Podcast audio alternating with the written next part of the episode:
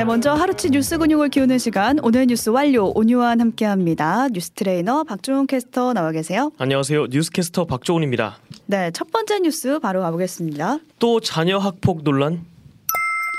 네, 이번에는 대통령실 비서관의 자녀 학폭 의혹이 불거졌는데 네. 김승희 전 의전 비서관 얘기예요. 그렇습니다. 그 의전 비서관이라고 하면 대통령의 뭐 해외 순방이나 각종 행사에 동행하면서 보좌하는 사람이거든요. 네. 근데 어떤 의혹이 불거진 건지 한번 정리를 해보겠습니다. 이게 더불어민주당 김영호 의원이 국정감사에서 처음 제기했던 의혹인데 김 전 비서관의 10살 딸 A양이 있습니다. 음. 어, 올해 연관된 학교 폭력 사건만 모두 4차례나 된다고 합니다. 음. 이 중에 지난 7월 17일 날 있었던 폭행이 가장 심했는데 방과 후 수업 이후에 같은 학교 1년 후배인 B양을 화장실로 데려가서 리코더랑 주먹으로 마구 폭행을 했다고 합니다. 네. 이래서 B양은 각막이 패이고 눈 근처가 찢어지는 등 무려 전치 9주의 부상을 입었고요. 학폭위가 열렸습니다만 이 A양이 1점 차이로 강제 전학 처분을 면했고 학급 교체 처분을 받았습니다. 근데 폭행당한 B양이 A양의 한 학년 후배라고 했잖아요. 그러면 어차피 학급이 다른 거잖아요. 네. 그렇습니다. 그래서 뭐 학급 교체 처분은 사실상 의미가 없는 거고 네. 그러다 보니까 권력 외압 의혹 이게 나오고 있는 거죠. 그렇습니다. 이 학폭위 평가 항목 중에 지속성이 있는데 음. 폭행이 지속적이었는데도 불구하고 5점 만점에 1점을 기록했다고 합니다. 그리고 또 다른 2학년 학생을 리코더로 폭행한 사건도 있었거든요.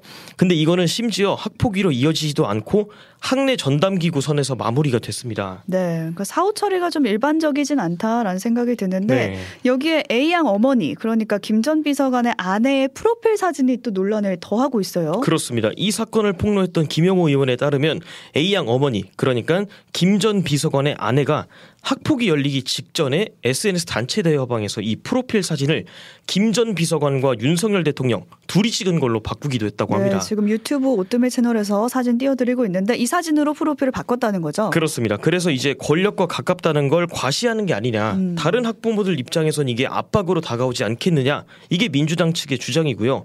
같은 맥락에서 김영호 의원은 이 김 비서관이 김건희 여사의 비선 실세로 알려진 인물이다라는 이야기도 했습니다. 네, 무엇보다 윤 정부 인사의 자녀 학폭 논란이 좀 많다는 인상을 받는데 네. 지금 까진님도 댓글 보내주신 게 거의 학폭이 유행인 것처럼 인사를 뽑으니라고 보내주셨어요. 네. 그러니까 앞서 뭐 정순신 변호사도 있었고 이동관 방송통신위원장도 지금 학폭 논란이 있었거든요 자녀에. 그렇습니다. 이게 지난 20일에 국감에서 학급 교체 처분에 그쳤던 것을 이제 지적을 하니까 음. 김전 비서관이 그 당일에 사직서를 제출했고 이거를 대통령실에서 곧바로 수리를 했습니다.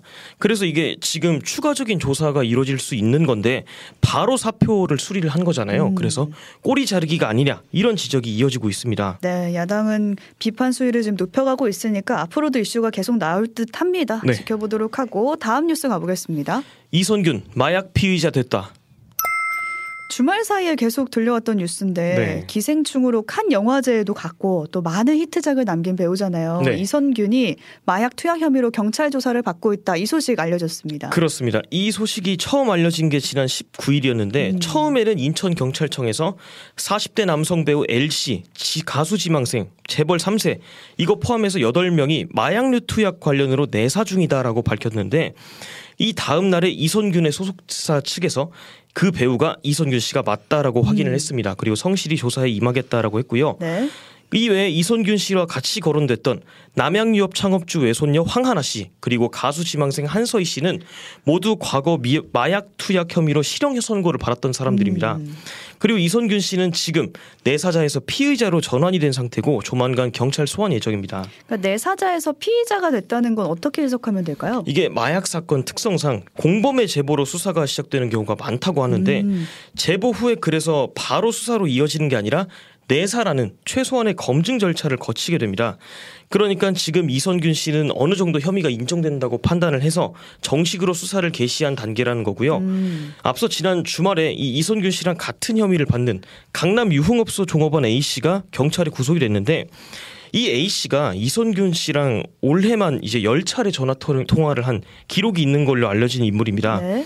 이선균 씨 소속사 측에서는 이번 사건으로 아, 이선균 씨가 관련 인물한테 지속적으로 협박을 당해서 3억 5천만 원 정도 갈취를 당했다 이렇게 전한 바가 있었는데 이 관련 인물이 A 씨랑 동일 인물로 알려지고 있고요. 음. 경찰에서는 이선균 씨가 이 올해 초부터 이 A 씨의 자택에서 대마초 등의 마약류를 투약한 걸로 보고 수사 확대할 예정이라고 합니다. 네, 지금 이선균이 주연으로 나선 영화 두 편이 개봉을 앞두고 있었거든요. 네. 내년에 드라마도 촬영하려고 예정돼 있었는데 그것도 지금 취소된 상황이에요. 그렇습니다. 개봉 무산되고 또 드라마는 배우를 교체돼야 해야 되는 그런 상황이라서 관련자들이 지금 다 패닉에 빠졌다고 하고요. 네. 외신에서도 이 사건을 중요하게 다루고 있더라고요. 그렇습니다. 이게 기생충 스타이다 보니까 네.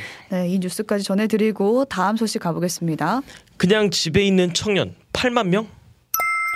졸업 이후에 구직 활동을 하지 않고 집에서 시간을 보내는 청년 있잖아요. 네. 들으시고 어, 내 자녀가 그런데라고 생각하셨던 분들 우리 자녀뿐만 아니라 다른 집 자녀들도 이런 사람들이 굉장히 많다고 지금 통계가 나왔어요. 그렇습니다. 이 최종 학교 졸업을 했지만 3년 이상 취업을 하지 않은 청년이 5월 기준 21만 8천 명이었다고 하거든요. 이 중에 평소 주된 활동이 무엇이냐라는 질문에 대해서 집에서 그냥 시간을 보냈다라고 대답한 청년이 36.7%, 그러니까 약 8만 명 정도였습니다. 소위 우리가 니트족이라고 불리는데 니트족이 지금 8만 명에 달한다는 소식인 거예요. 그렇습니다. 그러니까 3년 이상 미취업 청년 10명 중에 서너 명은 그냥 취업 준비를 안 하고 집에서 시간을 보낸다 이거죠. 그렇습니다. 이 3년 이상 미취업 청년 중 청년 중에 니트족 비율이 점점 상승하는 추세인데 음. 코로나19 유행 이전이었던 이 2018년에는 5만 4천 명 그리고 2019년에 6만 4천 명 정도였거든요. 그러다가 작년에 8만 4천 명까지 치솟았고 올해 8만 명으로 조금 감소한 겁니다. 그러니까 코로나가 좀 영향을 미쳤네요. 그렇습니다. 그리고 이 미취업 기간이 길수록 니트족 비율이 더 늘어나고 있는데 음. 졸업 후에 취업을 안 하거나 못 하는 기간이 길수록 뭐 직업 훈련이나 취업 시험 공부 같은 걸 안 하고 취업 자체를 포기하는 비율이 늘어난다는 거죠. 그러니까 자료대로라면 청년층의 취업이 골든 타임으로 따지면 뭐 졸업 후 3년 이내인 건데 네. 청년 고용 대책을 좀 마련할 때 니트족의 상황도 고려가 됐으면 좋겠다 이런 생각을 해봅니다. 그렇습니다. 다음 소식 가볼게요. 농가 덮친 럼피 스킨병. 좀 이름이 생소하긴 합니다. 소 바이러스성 질병인 럼피 스킨병인데 네. 지난 20일 충남 서산에서 처음 발생을 했는데 이후에 계속 확산이 되고 있어요. 그렇습니다. 어제까지만 해도 사흘간 지금 경기도랑 충남에서 10건이 보고가 됐는데 오늘 경기도 김포 그리고 충남 서산과 당진, 충북 음성에서 추가로 4건이 더 발생했고 음. 오늘까지 총 14건입니다. 어우. 그리고 충북에서 발생한 거는 오늘이 처음이라고 합니다. 이 런피 스킨병 이름도 생소하고 네. 처음 들어 보는 병이라서 어떤 병인지 좀 설명이 필요할 것 같습니다. 이게 모기 같은 모기 같은 이제 흡혈곤충에 의해서 감염이 되는 바이러스성 질병인데 이 감염된 동물에서 고열이나 피부 결절 같은 증상이 나타, 나타난다고 합니다. lumpy skin 이라는 병명도 말 그대로 피부가 울퉁불퉁 lumpy하다는 거거든요. 네. 그러니까 우유 생산량 급감, 유산, 불임 이런 문제가 발생할 수 있는데 사람한테는 전염되지 않습니다. 음. 그런데 이게 전염력이 좀 강한 탓에 정부에서는 지금 이 병이 발생한 농장에서 사육하는 소는 전부 살처분하도록 하고 있거든요. 어, 전부 그렇습니다. 근데 다만 이제 구제역 살처분하고는 조금 다른 게 농가의 발병 책임을 물을 단계가 아니라서 음. 정부에서 100% 보상한다라는 방침이고요. 어, 백신으로 대응을 한다는 방안도 추진이 되고 있는데 접종 후에 항체가 생길 때까지 3주가 걸려서 어, 네. 지금 당장 확산세를 막기에는 조금 무리가 있습니다. 그러니까 지금까지 총 638마리의 소가 살처분됐다고 하거든요. 그렇습니다. 좀 그렇지 않아도 우유값 오른다고 하는데 지금 더 엎친 데 덮친 격으로 럼피 스킨병까지 생겨서 어떻게 될지 좀 봐야겠습니다. 네. 여기까지 박종훈 캐스터와 오늘 하루치 뉴스 근육 키워봤습니다. 고맙습니다. 고맙습니다. 오늘 뉴스 완료.